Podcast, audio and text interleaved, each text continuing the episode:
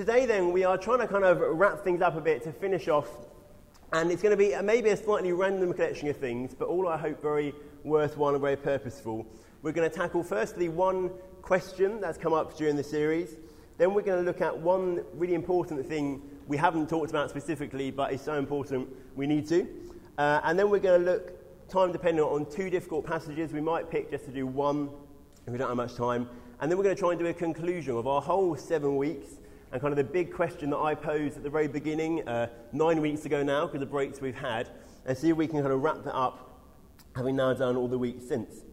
Let's first off start with the question that's been submitted, which is about the chronology of the infancy narratives, i.e., the, the timings and the orders of the story of Jesus' birth. And the big difficulty with this is how do we fit together all the movements between Galilee in the north, Judea and Jerusalem and Bethlehem down in the south, and Egypt off to one side where they go fleeing from Herod. And in particular, what do we do with the fact that many people say the wise men didn't come until Jesus was about two years old? When Herod says that all the young boys in Bethlehem are to be killed to get rid of his new king, he says it's all the two year olds and under. And people hear that and they think, well, they must have known then that Jesus was almost two, and so doing that would kind of make sure he was God.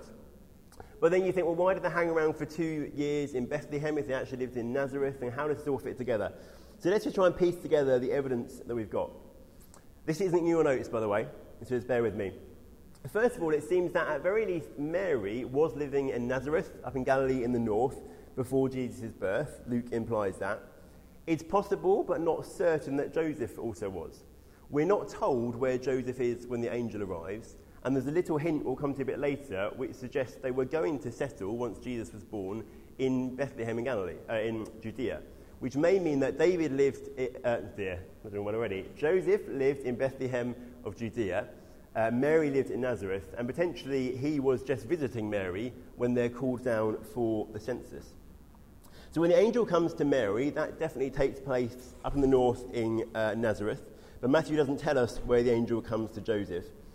After Mary's heard this news, she travels down the country to Judea to her cousin Elizabeth and spends three months with her there.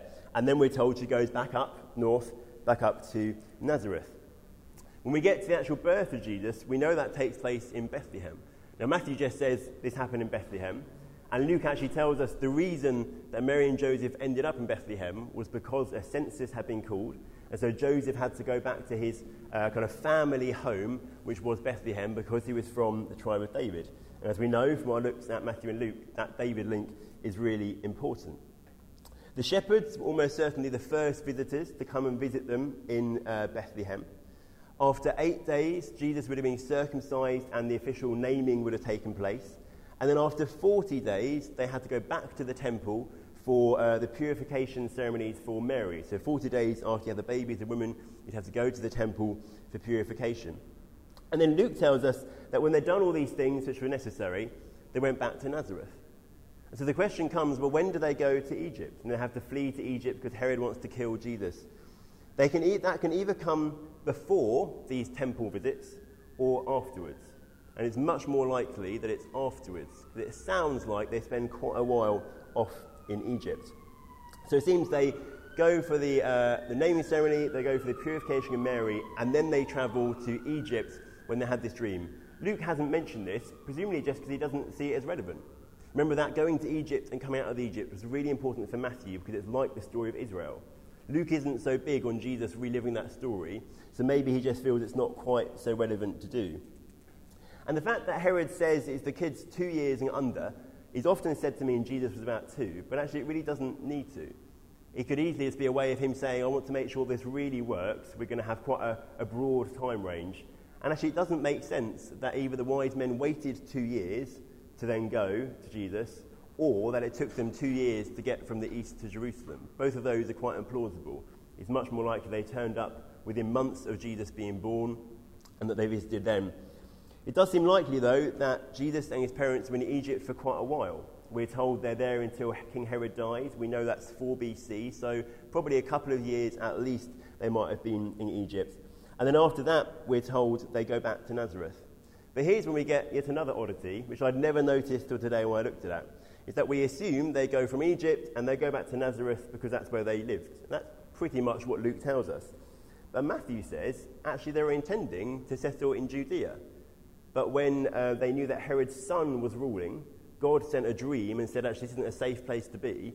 And Matthew tells us that's actually why they settled in Nazareth, which is why I think it's likely that Joseph did live in Bethlehem.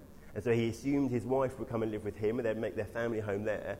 But actually, when the time came, God said, no, you're to go up to Galilee, which is safer. And also, as Matthew tells us, the Messiah was going to be a Nazarene from Galilee. So actually, it was also part of God's plan. So I think to answer that question, that that is how it all fits together. That in between that temple uh, cleansing, or the cleansing of Mary in the temple, and the return to uh, Nazareth comes the Egypt episode, which Luke has even not known about, which is quite plausible. He probably didn't know Matthew's stories about the birth of Jesus, so he may just have not known about it, so not put it in. We may have known, but actually thought this isn't very relevant, taking out extra words, I don't need it, I'm going to put it to one side. Any questions on that? Did that answer the question?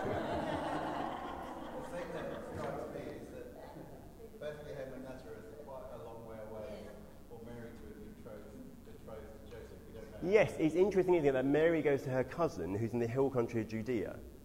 The hill country of Judea is kind of to the east of um, Jerusalem and such like. So I, I was struck by that, but maybe she's got family links down there maybe that's how she knows. And also, I mean, Israel is the size of Wales. It's not big, so you can walk it in not very long at all.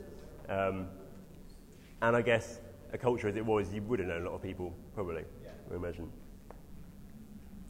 Let's turn to our notes for today then. The first thing I want to talk about is a really important thing which we haven't addressed directly, which is the title or the term Son of Man, which as soon as you start reading the Gospels, any of the four Gospels actually, you soon realise he's used a lot, and yet might not to us be very obvious what it means.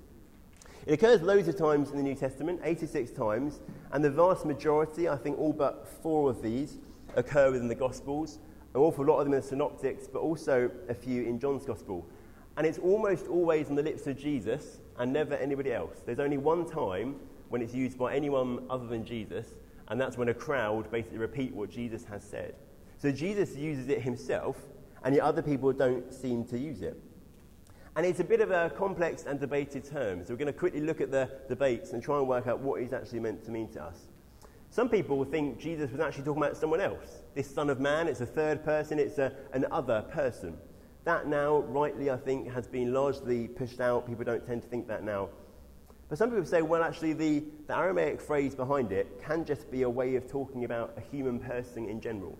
A son of man is just a son of a human, which is another human. And so, Psalm 8, you get the idea that humans can be described as sons of men because they're of a like, uh, liked and a type. It has been argued it could be a way of saying I. So when Jesus says, no, the Son of Man has no place to, lead, uh, to rest his head, he could just be saying, I have no place to rest my head. But then more recent scholarship has said actually that's not quite what that uh, kind of idiom means. But what maybe it does mean is it refers to a specific type of person. So Jesus could be saying, well, types of people like this, this is the case for them. And there are some places where quite a generic sense like that actually might make sense. The example I've used in your notes is Mark 2.10. This is the end of the story of the healing of the paralytic who's being uh, dropped down through the roof into where Jesus is.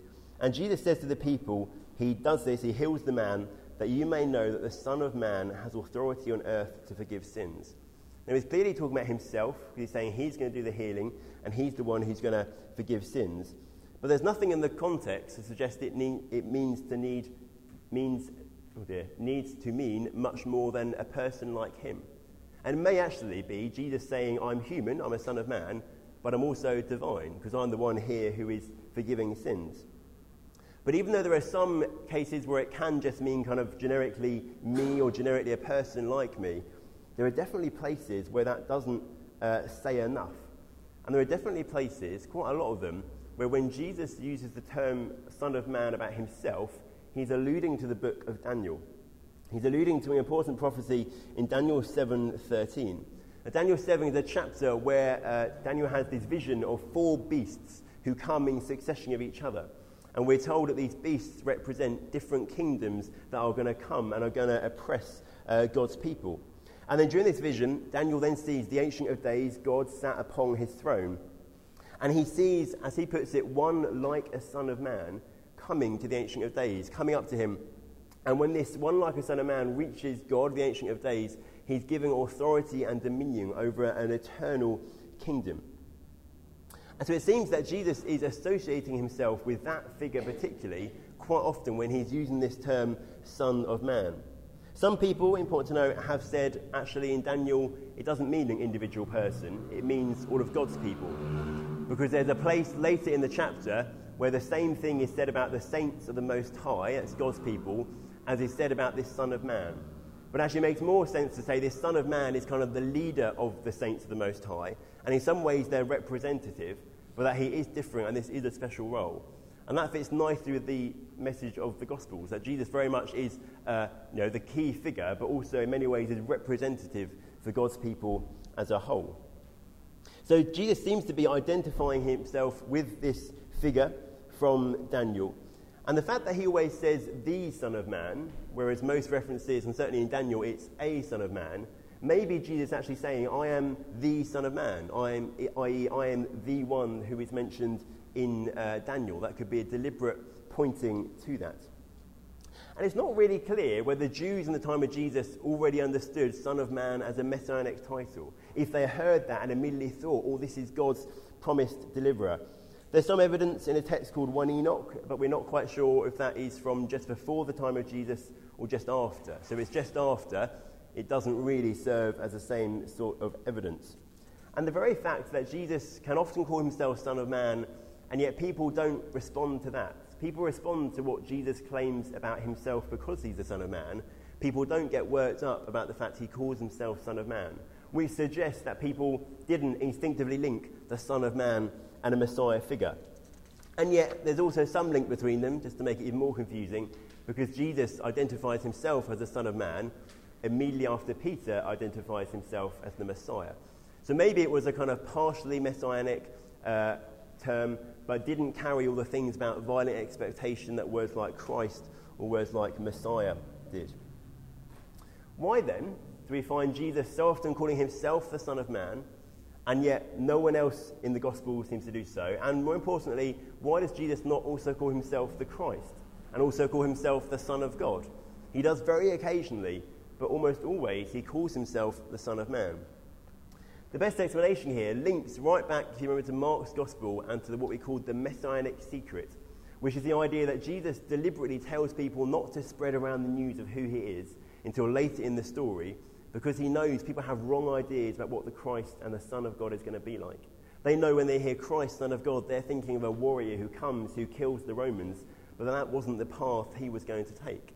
So maybe he uses Son of Man as a way of identifying himself as someone special, someone hugely significant in God's plans, the one who's going to have the authority of God's kingdom, but actually in a way which doesn't make people think, let's join his army, let's overthrow the Romans with him. It seems that he's deliberately using it to avoid misunderstandings which might get in the way. And these Son of Man sayings, you'll find some of them, not all of them, but maybe quite a lot, are linked to the idea of Jesus' suffering. So each of those passion predictions that we find in all three of the synoptics, where Jesus tells of his suffering, his death, his resurrection is going to come, they're always the Son of Man is going to suffer. That's always the link. And so people have gone, well, why link the Son of Man and suffering? Because in Daniel 7, the Son of Man doesn't actually suffer. But what is interesting is that God's people, the saints of the Most High, do suffer in Daniel. And as I said earlier, there is a clear link uh, between the Son of Man in Daniel and God's people in Daniel. So maybe the idea that God's people would suffer and that Jesus is a representative of that people as the Son of Man is the reason why this idea of him as Son of Man can be combined with ideas that he is going to suffer. And then the final really interesting thing about this term is that we find it all the time on the lips of Jesus in the Gospels, and yet we find it barely ever in the New Testament. Jesus is confessed as Christ, confessed as Lord, but never confessed as the Son of Man in the early church, both in the New Testament or beyond. Now, on the one hand, this is actually really good evidence that this is how Jesus talked about himself. If this isn't how Jesus talked about himself, it makes no sense that people would choose to put these words on his lips when no one else was saying it around him, when it didn't seem very important to people. So this certainly was the way Jesus talked about himself. And it seems, I guess, that the early church saw more significance or found it more easy to use the terms Christ, to use the terms uh, Lord to refer to Jesus, rather than the term Son of Man. But the ideas kind of encompassed of Jesus coming, of being given all the authority by God, very much are prominent in the New Testament, particularly someone like 1 Corinthians 15, where Paul says that all authority has been given to Jesus until all enemies are placed under his feet. And at that point, he will give all authority over to God the Father. And even, Paul tells us, the Son will be, in some sense, in submission to the Father.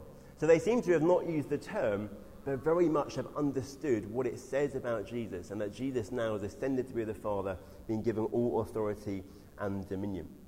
And if we get to um, the second of our tricky passages there, which you might not, it's very important there as well. And you'll see there how the Son of Man and how the Daniel passage feeds into that. That then is one thing I wanted to make sure we didn't miss in our time together.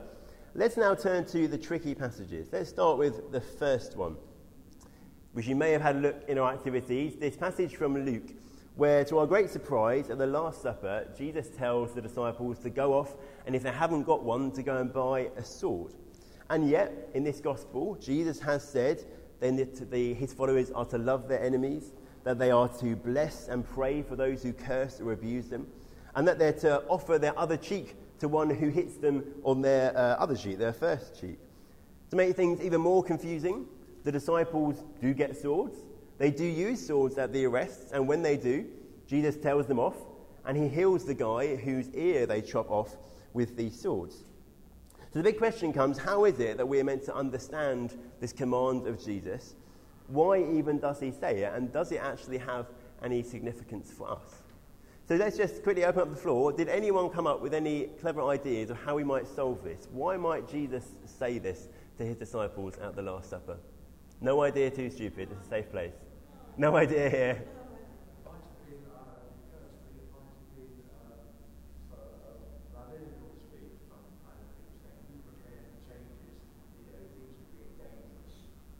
Excellent. Yeah, so it could be a kind of metaphorical thing. You know, it's, it's not been the time of the sword, but now it's the time of the sword. It's a dangerous time. And that is one of the two really common views about this passage. So, really good. That's a good possibility. Anything else anyone thought? Was it just because the next, you know, the next occurrence was betrayal and then it, just be armed already? Be armed. I guess the question mark is, would Jesus want them to be armed, given what he said? If you're to turn, some people say it's for, some people say it, it's, it's for self-defense, they say. But my response would be, why do you need a sword for self defense when, when someone slaps you in the cheek, you're going to turn and give them the other cheek? So it doesn't quite work out. Sorry? Yeah, so Jesus takes it quite seriously. He says, get rid of anything. This is kind of the most important bit.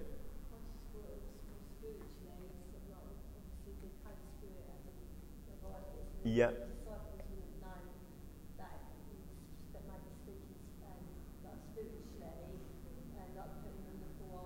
Yeah, yeah, yeah. Yeah, which works nicely this side, works for us. Maybe wouldn't work so well for them there. Because then, and you can therefore understand their confusion when they use the sword and they get told off. What's wrong, Jesus? Yeah. Mm-hmm. Definitely a time of change. Yeah, so very similar to Paul's, yes, kind of metaphorical about change. Well, before I give you my answer, I have to come clean and say I wrote my undergrad dissertation on this. So I spent a whole year trying to work out why does Jesus say this? And so I'm quite wedded to my view. So we'll see if I convince you tonight. Uh, and if not, you can tell me why and we'll have a little debate. There are two really common solutions to this, one of which we've hit on really well, fantastic, which is that this is a metaphorical statement. You're meant to hear this and get all times are changing, it's no longer going to be peaceful, there's going to be opposition, and we need to be ready for that. On that reading, it's metaphorical, and they should kind of know Jesus doesn't really mean get a sword because of what he said earlier. I don't think this works. I just ask why would Jesus use a metaphor about equipping themselves to use violence against violence when he's already told them not to respond to violence with violence. I think a more uh, reasonable metaphor would have been to say, get some armour. He could have said, no, get some armour, as in get something to protect your body, not as a, a defensive, active weapon, but as something to protect you. That might have more communicated metaphorically, I think. Situations are going to change. You're going to need protection from opposition that's going to come. The second common view, which basically comes up because people don't like the first view, is that Jesus tells them to get swords in order that they would be the transgressors who are mentioned in this quote from Isaiah. So Jesus quotes Isaiah 53:12. He gives the sword command, and he says the reason for the sword command is because this prophecy about Jesus being numbered with the transgressors must be fulfilled. So some people say Jesus is giving them swords so that they will be transgressors, so that he will be numbered with the transgressors to kind of make the prophecy um, come together. That's a minority view compared to the first one, but has been argued. I also don't think this works, though. There's no point in any of the Gospels where the disciples are identified as the transgressors that Isaiah talks about.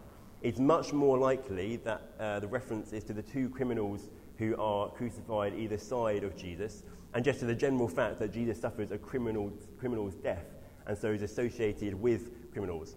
It also doesn't work because the opposition that comes is specifically to Jesus. They don't try to arrest his disciples, they don't try to do anything to them really, they don't care that they run off. And so the authorities don't seem to have recognized Jesus' disciples as transgressors anyway. So if neither of the two common solutions suggested by uh, people who look at this work, we need to start asking some questions to find the answer. And I'm going to try and almost walk you through my thought process as I come to this and think, well, what does this mean? So you can see in action how you might tackle a question like this. And really, it's a journey of questions. We talked about questions in session two, but the best way often to read the Bible when it's complicated is just to keep asking it questions. When you get confused and stuck by something, you ask it a question, and that question will lead you to another question. You kind of go on this journey towards finding out what it means through asking questions. So that's what we're going to do now. The first question what does it say and what's going on in the immediate context? Okay, this is one little phrase in a paragraph of Jesus' speech. So we need to look at the details and get, uh, pull them out. Jesus is clearly talking about a time of change. He says, When I sent you out previously, but now you're to do this. There's a previous time, and now there's a different time. There's clearly change in the context that's coming. When he talks about the past context, he's talking about a missionary time, when he sent them out to proclaim the kingdom of God in the towns and villages. It was about a missionary journey. That suggests that what he says about the future is likely, at least, to also be about a missionary context, about what happens when you're going out on mission. Um, the reason given for this change in situation, that quote from Isaiah, is most likely about Jesus' death. So we know there's a change coming, and somehow it's linked to Jesus' death. Notice the disciples seem to already have swords on them. This is a really important one. He says, if you haven't got swords, you need to go and buy them. And they say, they say, look, here are two swords we happen to have on us. That's really, really important. A little detail. Why did they already have swords? People who've been taught to turn the other cheek, to pray for their enemies, to bless those who curse them. Why did they already have swords? That's going to be really important. And then what about Jesus' uh, response? They produce these two swords, and Jesus just goes, It is enough. Now, he can't mean the two swords are sufficient because there's two of them. He should say, They are enough. And Jesus, normally his grammar is quite good, so he should say, They are enough. Likewise, he's not saying enough, stop it, because he doesn't just say enough, he says it is enough.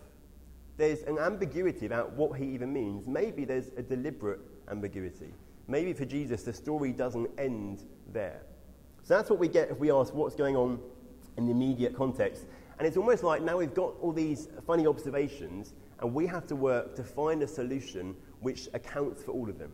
So they all make sense and fit into something, and that's the most likely solution. So the best thing we can do next is to start asking about our different contexts. Remember, session two, reading the Bible, or session one, was asking questions and asking about context.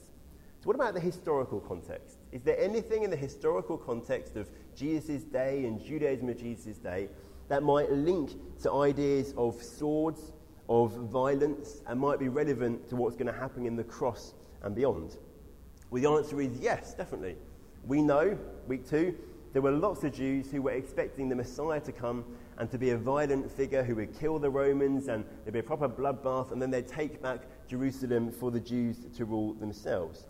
So we know that violence and weapons fit in with contemporary expectation, what people thought was going to happen. And so we might think, okay, maybe the sword command is somehow related to these expectations of the Messiah being violent and using violence when we come. So that's the historical context. Then we might say, what about the scriptural context and the Lucan context? If we think about the Gospel of Luke as a whole, does he engage with any ideas of violent messiahship, of the kingdom of God coming through that sort of violence? But again, the answer is a big, clear yes. Luke is actually unique among the Gospels at mentioning uh, violent revolutionaries. He talks about the fact that some Galileans had been killed by Pilate, that their blood had been mixed with um, sacrifices. These were probably violent revolutionaries killed by the Roman prefect uh, Pilate, uh, kind of to suppress the revolution. He talks about Barabbas as one who is being involved in a revolution and has committed murder, so it's a violent revolution. And when we go to Acts, we have mention of um, Theudas and Judas the Galilean, and also an Egyptian rebel.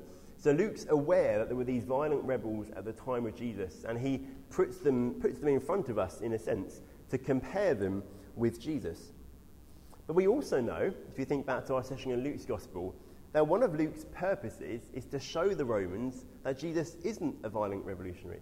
There's that apologetic idea of showing Romans actually Jesus is safe and that Christians aren't trying to um, overthrow you and get in the way. We have things, particularly like Jesus' innocence in the Passion narrative. Remember, three times Pilate says, No, this guy is innocent. Remember, the centurion who stands by the cross doesn't say this is the Son of God. He says, Surely this man is innocent. Time after time, we're reminded Jesus isn't a violent revolutionary. He's compared with Barabbas, who was, but got released. But actually, meant to see that Jesus is the innocent one. He is not coming as a violent revolutionary. And then, if we look at the context just before these paragraphs, we find Peter being told that he's going to deny Jesus. And he gets all worked up and he says, No, Jesus, I will go to prison and I will die with you before I um, uh, abandon you, before I deny you. And to declare, I'll go to prison with you, I'll die with you, is kind of classic language of a violent revolutionary. Peter's expecting a fight. Peter's expecting a battle. Peter is expecting the possibility that he might die because he's so up for whatever is coming for them. And of course, the fact that they had these swords in their pockets, seemingly, the fact they used the swords at the arrest also suggests that the disciples are still thinking in violent terms. Even though Jesus has tried to teach them, the disciples have weapons ready. The disciples respond with violence when the Romans come for Jesus. And if we even look at the structure of the teaching that Jesus gives at the Last Supper in Luke, there's yet more evidence. There are four different parts of teaching. And parts 1 and 2, uh, sorry, 1 and 3, and 2 and 4 correspond to each other. So in part 1 and part 2, they both talk about individuals. There's the prophecy of the um, uh, betraying by Judas and then of the denials by Peter, both about individuals that night. In the second section, it's about all of the disciples. And it's when they're asking about how they can get on the top, and Jesus says they're not to rule each other like the nations' rulers rule them but to be servants towards each other. It's addressing all the disciples, and it's about a misunderstanding they're still holding. The fourth section is the one we're looking at. And again, this involves all the disciples. He's talking to all of the disciples. They corporately say, Look, Jesus, we've got two swords between us. And again, I think there's something about misunderstanding here. They're parallel. So we're expecting, if it's all the disciples, there's going to be something about misunderstanding Jesus' teaching, misunderstanding the nature of the kingdom. So, with all of those things in mind, that we know Jesus has tried to teach them not to use violence, we know they are still using violence, we know Jesus is probably addressing uh, a misunderstanding going on, we can come back to our passage and we can start to ask again what explanation makes sense of the fact that Jesus commands his followers to buy a sword. The commands can't be literal and intended to be followed in kind of perfect measure because it completely contradicts everything Jesus has been teaching them. It completely contradicts what Luke has been showing us about Jesus. It also can't be uh, metaphorical, because I said earlier, it just wouldn't communicate what Jesus wants it to. It would sound like they need to respond with violence. The idea of armour would much better communicate the idea that the times are changing. It's not literal, it's not metaphorical. It doesn't leave many options for us, really. What then is the sense? Here's what I think is going on I think that Jesus is testing the disciples. I think that when Jesus says this, he knows he's been teaching them to turn the other cheek, to bless their enemies and those who curse them. He says this to test if they've really got it yet. And he wants them to say, But Jesus, you've taught us to turn the other cheek, to bless those who curse us. And the disciples completely fail the test. They produce swords rather than objecting to what's going on. And this makes really good sense of the command because it gives the command its full force. It's literal, it's not metaphorical. Jesus means what he says, but it doesn't contradict with what Jesus has already taught. Because even though it's a real command, Jesus means what he says, they're not meant to actually do it. Because before they do it, they're meant to say, But Jesus, you've told us not to do that sort of thing. And so this also helps us explain Jesus' response. Remember, it is enough didn't make sense. It didn't mean the two swords, it didn't mean stop talking. Jesus seems to leave things deliberately open ended. He doesn't tell them whether he is happy or not about what they're doing. He just completely leaves it. And so you can kind of imagine them thinking, well, we've got the swords. Is that good? Is that not? I'm not sure if he sounded happy or not. I'm kind of waiting to see how things pan out. And that's when we jump across and we cut to the arrest which takes place in the garden later that night. Again, the theme of violent revolution is right there in the context. When the people come to Jesus, he says, Have you come out to me, uh, come out as against a robber? Or we could translate that as a violent revolutionary. Uh, with clubs, he say? With swords and with clubs. He's saying, You guys coming to me, you're treating me like a violent revolutionary. That idea is right there in the context. That's what they're kind of uh, thinking about Jesus. And the disciples display their misunderstanding because they get out their swords, they chop off the ear of uh, the high priest's servant. But Jesus steps in, he tells them off, and he heals the ear. The disciples have shown their failure to understand Jesus' teaching. But Jesus, in a very powerful, very clear, very real life way, has shown them in action what they should actually do. He's shown them actually they shouldn't be using swords.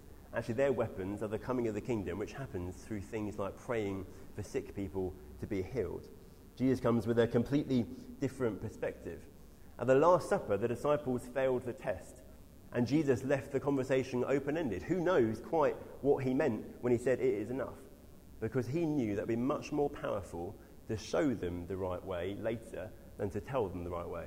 It's all very well saying, well, don't you know, hit people with a sword when they attack you. It's a lot harder to actually do that when you're being arrested by the Romans who might crucify you. Jesus knew it was much more powerful to wait and to correct them later on. And if we keep asking our questions, we might notice we have the sword episode, we have the arrest of Jesus, and smack bang in the middle is Luke's account of Jesus' prayer in Gethsemane, or the Mount of Olives, as um, Luke calls it. And so we're in our right to ask another question is there any relevance to the fact that these two sword stories bookend, they kind of come either side of the, the um, prayer in the garden? It might be that they're not, which would be fine, but actually it's worth asking. And I think if we look at it, there is. If you think back to our session on Luke's Gospel, when we looked at the Passion narrative, we noticed that Luke has edited the story of Jesus praying in the garden to make the focus fall on the importance of prayer rather than on Jesus being abandoned. Mark's all about Jesus being abandoned, and they, he comes and goes three times, and every time the disciples are sleeping and Jesus is sorrowful. In Luke, he doesn't come and go three times. He goes once and he comes back. Only in Luke does he tell them to pray. In Luke, the whole story ends by telling them you should have been praying that you don't come into temptation. I think Jesus and Luke together are trying to show us violence isn't the way, but prayer is. And this story um, of the prayer in the garden ends with the saying, or Jesus saying, Pray that you may not enter into temptation. And immediately at that point, the arresting party uh, arrive. It's almost as if that story isn't ended. They're flowing into each other. So we're meant to interpret the story of the arrest in light of what Jesus is still saying as they arrive pray that you may not enter into temptation. And so we look at the arrest and we ask, well, who does and doesn't enter into temptation? Well, Jesus doesn't. He sticks with his policy of uh, non retaliation, of peace, of the way the kingdom of God really is. He in the garden had prayed. And so he keeps to God's uh, kind of manifesto and his way of doing things. The disciples panic, they chop off the guy's ear, they get violent. The disciples fall into temptation because they had not prayed in the garden. We're meant to see that it's prayer which is the true weapon in the fighting, as it were, of God's kingdom, not these swords, not any physical weapon that comes. Luke has combined the sword episodes with the story of the garden and has played up the theme of prayer in the garden to juxtaposition them, to place them next to each other, that we might see the importance of prayer rather than of violence and of weapons. And this actually fits the picture we find in the book of Acts really well. So, another question we could now ask is well, I think this is right. Does this fit with what else the author says? Does this make sense in the wider context? And absolutely it does. In Acts, the disciples never use violence to extend God's kingdom, but they do often pray the, for the extension of God's purposes. When something goes wrong, they don't get their swords out, they get on their knees and they start praying. And that's a really a big difference. You know, uh, Acts 3, for example, or Acts 4, when Peter and John are arrested and the people, um, uh, the disciples get together and pray about it, it's probably not very long. It's just after Pentecost, which is 40 days after, um, or which is after Jesus returned to be the Father. This is probably less than a year from when they were using swords in the garden. And yet somehow they know the solution here is not to go out to pick up my sword and to chop off someone's ear. The solution is to get on my knees and pray. Something dramatic must have happened to change people who were walking around with swords to people who choose to pray instead of get violent. I think this failed test and that scene where Jesus teaches them at the arrest by healing the man and rebuking their actions is the thing that did that. I think that is the strategy that Jesus used to teach them this really important lesson. And wonderfully, by the time we get to Acts, we find that they had actually learned it. So that is how I think that should be solved. I'm not completely alone. There's one other person who's published something saying that it's a test. I don't think anyone else has put the bits together like that. Normally, that's not a good thing. I've probably told you before. If you think you've found something no one else has found, that's not a good thing. Um, it's a bit different in scholarship like that. Sorry? A guy called Somebody Stoner in a book I had to buy from America because I couldn't find it anywhere. Um, in a random paper in a book about peace. so. You're getting in contact with your No, maybe I should. Maybe I should. Yeah, yeah. Don't I've developed his idea. okay, how are we doing for time? We will, I will try and give a potted summary off notes of the next section so that we do the conclusion properly. The other passage, which you can read at home and look at the notes in detail, is a discourse of Jesus, so teaching of Jesus, that comes just before the Passion narrative kicks off.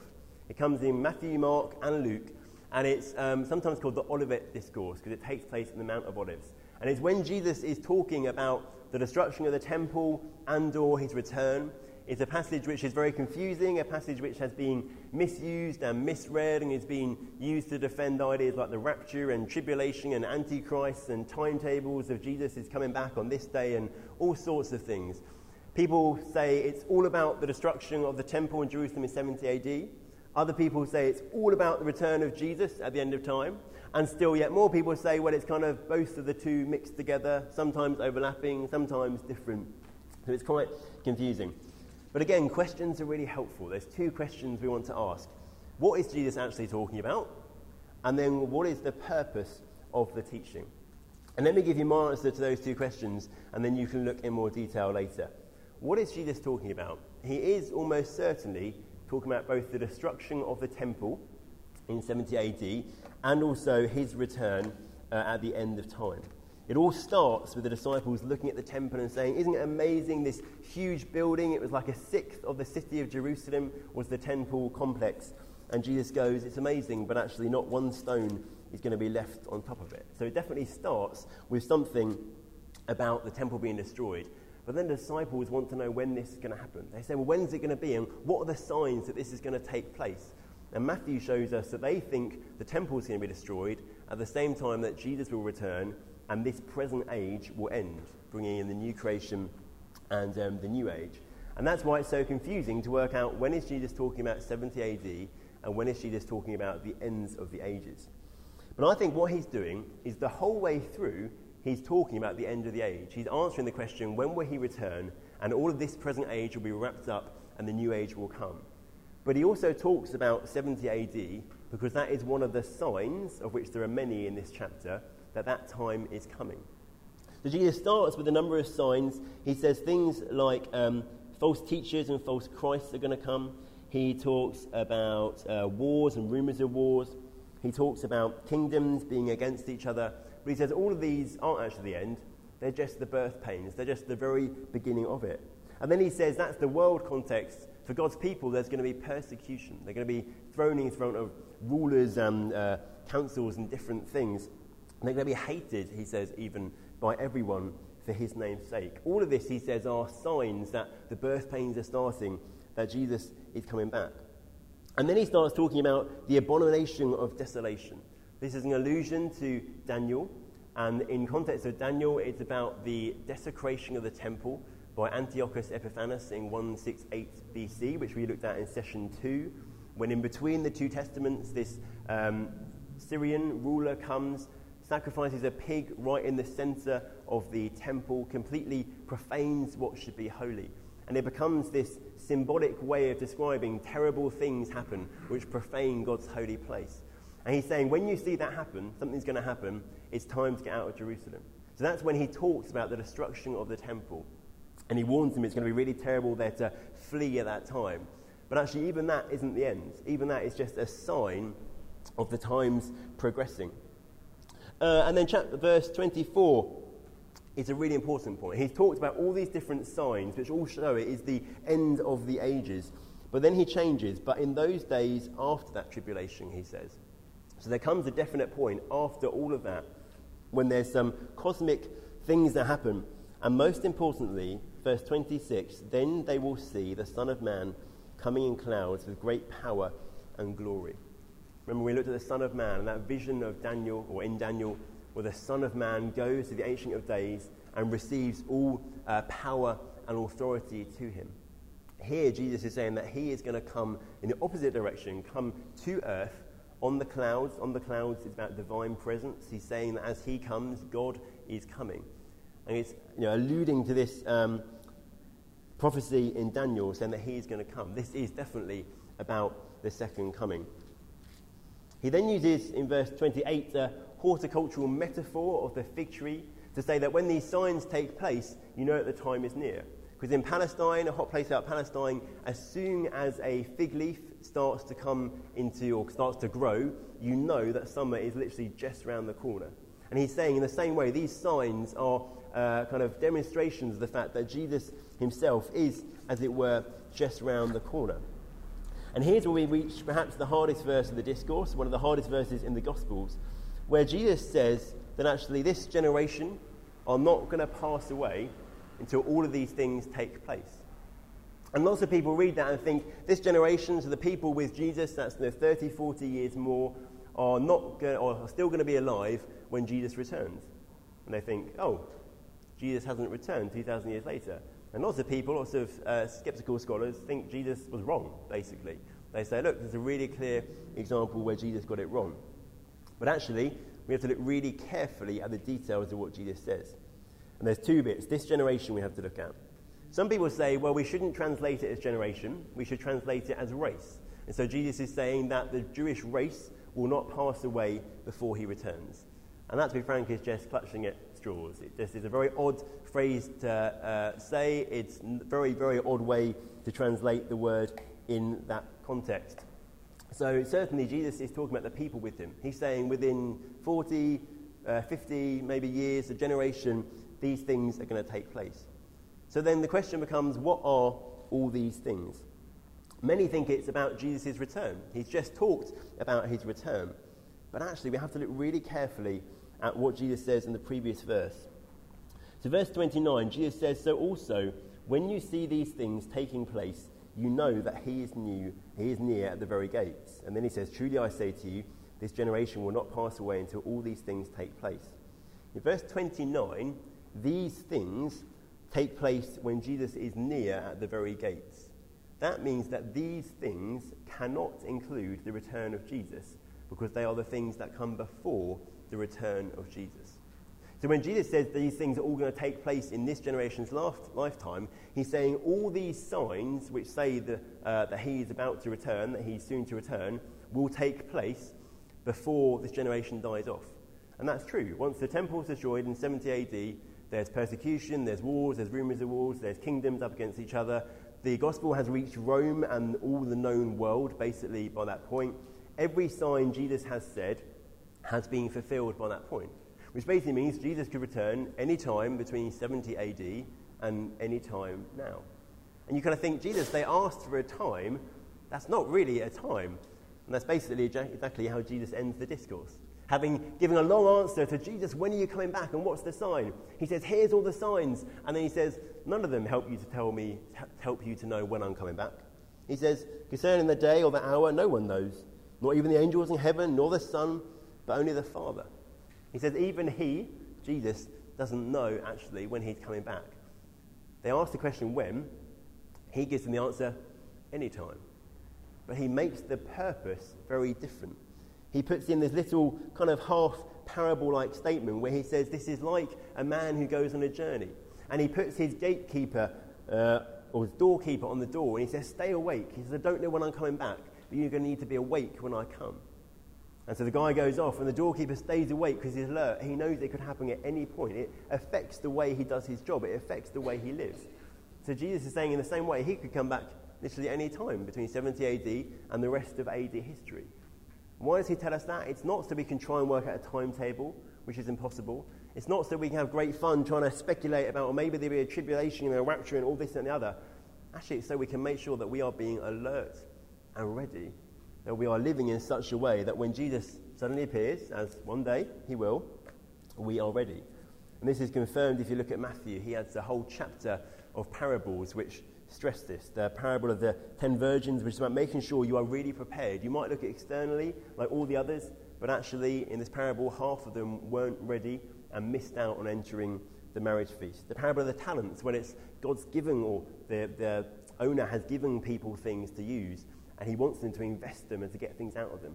Jesus is saying there's this time. Jesus can return any time, so use the resources he's giving you well. Invest them as he'd want you to. And then the kind of half parable of the sheep and the goats, where Jesus is saying there will be a judgment according to works, and judgment will be according to works, but the works are different because sheep and goats do different things. And Jesus is saying Jesus could come at any point, therefore, you need to make sure that your works show you to be a sheep, not to be a goat.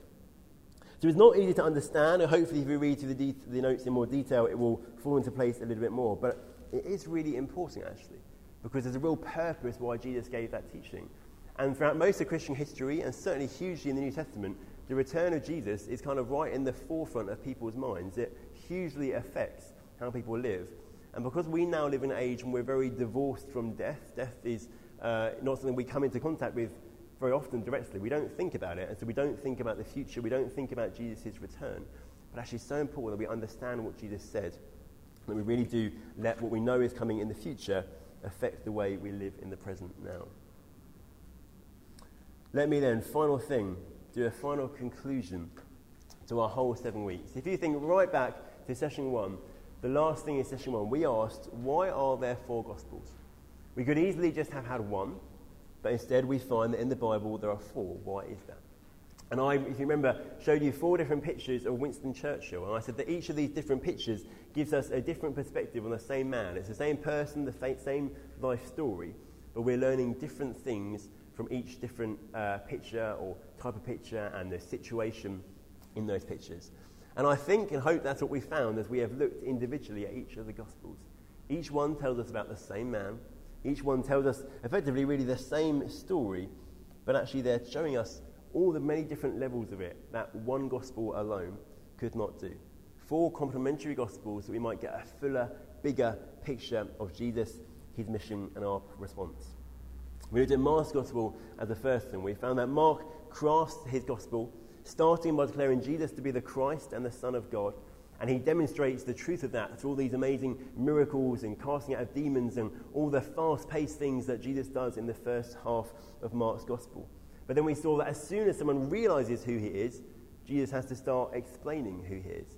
And how the whole second thing becomes to be the Christ and Son of God means for Jesus to suffer. And we saw that the first time a human says, This Jesus is the Son of God, is at the cross. And it's only as Jesus dies that we truly understand what it means for him to be the Son of God. We also saw that Mark uses that to teach us that if we want to follow Jesus and be his disciples, that means following him on the way of discipleship, which is the path of suffering, taking up our crosses, dying to ourselves, losing our lives in order that we might truly save them. Matthew, then, we found, is writing a gospel to demonstrate that Jesus is the obedient Son of God. who comes as the completion of the Old Testament story, everything that come before, and all the promises found in it. Jesus is the one who relives the history of God's Old Testament son, Israel. But whereas Israel failed and got things wrong, Jesus succeeds and lives out their mission perfectly. In Matthew's Gospel, Jesus is also a teacher. He teaches the people how to follow him by, obedient, by being obedient sons of God, and he teaches the people how to go and tell others about him in order that others also might become obedient sons of God. Luke's Gospel is the story of Jesus as the one who comes to seek and to save the lost. Jesus is the one who's anointed by God's Spirit as the Christ to bring the kingdom of God, often under the language of salvation, one of Luke's key themes. And it comes especially to those who are the, the uh, lost, who are ready to respond and ready to recognize their need for it. But Jesus' mission isn't one of violence against foreign powers, as many expected, but of quiet suffering as an innocent victim who doesn't pose a direct physical effect to the Romans at all. And for Luke, the gospel is just the start, because he will also give us Acts where he talks about the continuing work of Jesus in the life of the early church and even beyond. And then finally, John's gospel is the most unique gospel in the New Testament, as we saw, where Jesus is presented as the divine word who comes down from heaven to be on earth among his people, but the one who is rejected by his people. He's the worker of signs which point to his identity as the one who's come to fulfill Jewish expectations. He's the one, the only one who can apply to himself God's self designation of I am, and the one who invites all people to believe in him in order to have eternal life and to become children of God. And in both example and in word in John's Gospel, Jesus is the one who shows us that as his people, we are to be people who love each other and reflect love in the way he has to us, to such an extent that other people will recognize our identity as his by our love for each other. And in John, Jesus is the one who is lifted up on a cross, ironically being lifted up, being glorified and exalted as the suffering servant of Isaiah 52 and 53, who will draw all people to himself, because as he dies, he can cry out, It is finished. We have four Gospels, but one Jesus and one story. And yet, there's more that could be said about Jesus, as John's Gospel tells us, than could be written in all the books that might fill the world completely. This, I hope, isn't the end for you. We've kind of got maps from what we've done, we've got a toolbox from what we've done. My encouragement and plea to you to get the most out of this is to go away and to do something on the back of this. Read a gospel uh, with your notes and with your kind of the structures that are given to get more detail. Get together in a group or give yourself the challenge of leading a Bible study if people haven't been here. Get a commentary or get one of the books recommended. Do something actually to keep this journey that we've been going on going, to take hold of everything we've started to learn and to get more out of it yourself. Thank you so, so much, guys. It's been such a privilege. I've loved doing these sessions and so grateful to you all for coming. Please do your feedback forms, I'd love to see that. And uh, see you next year, maybe.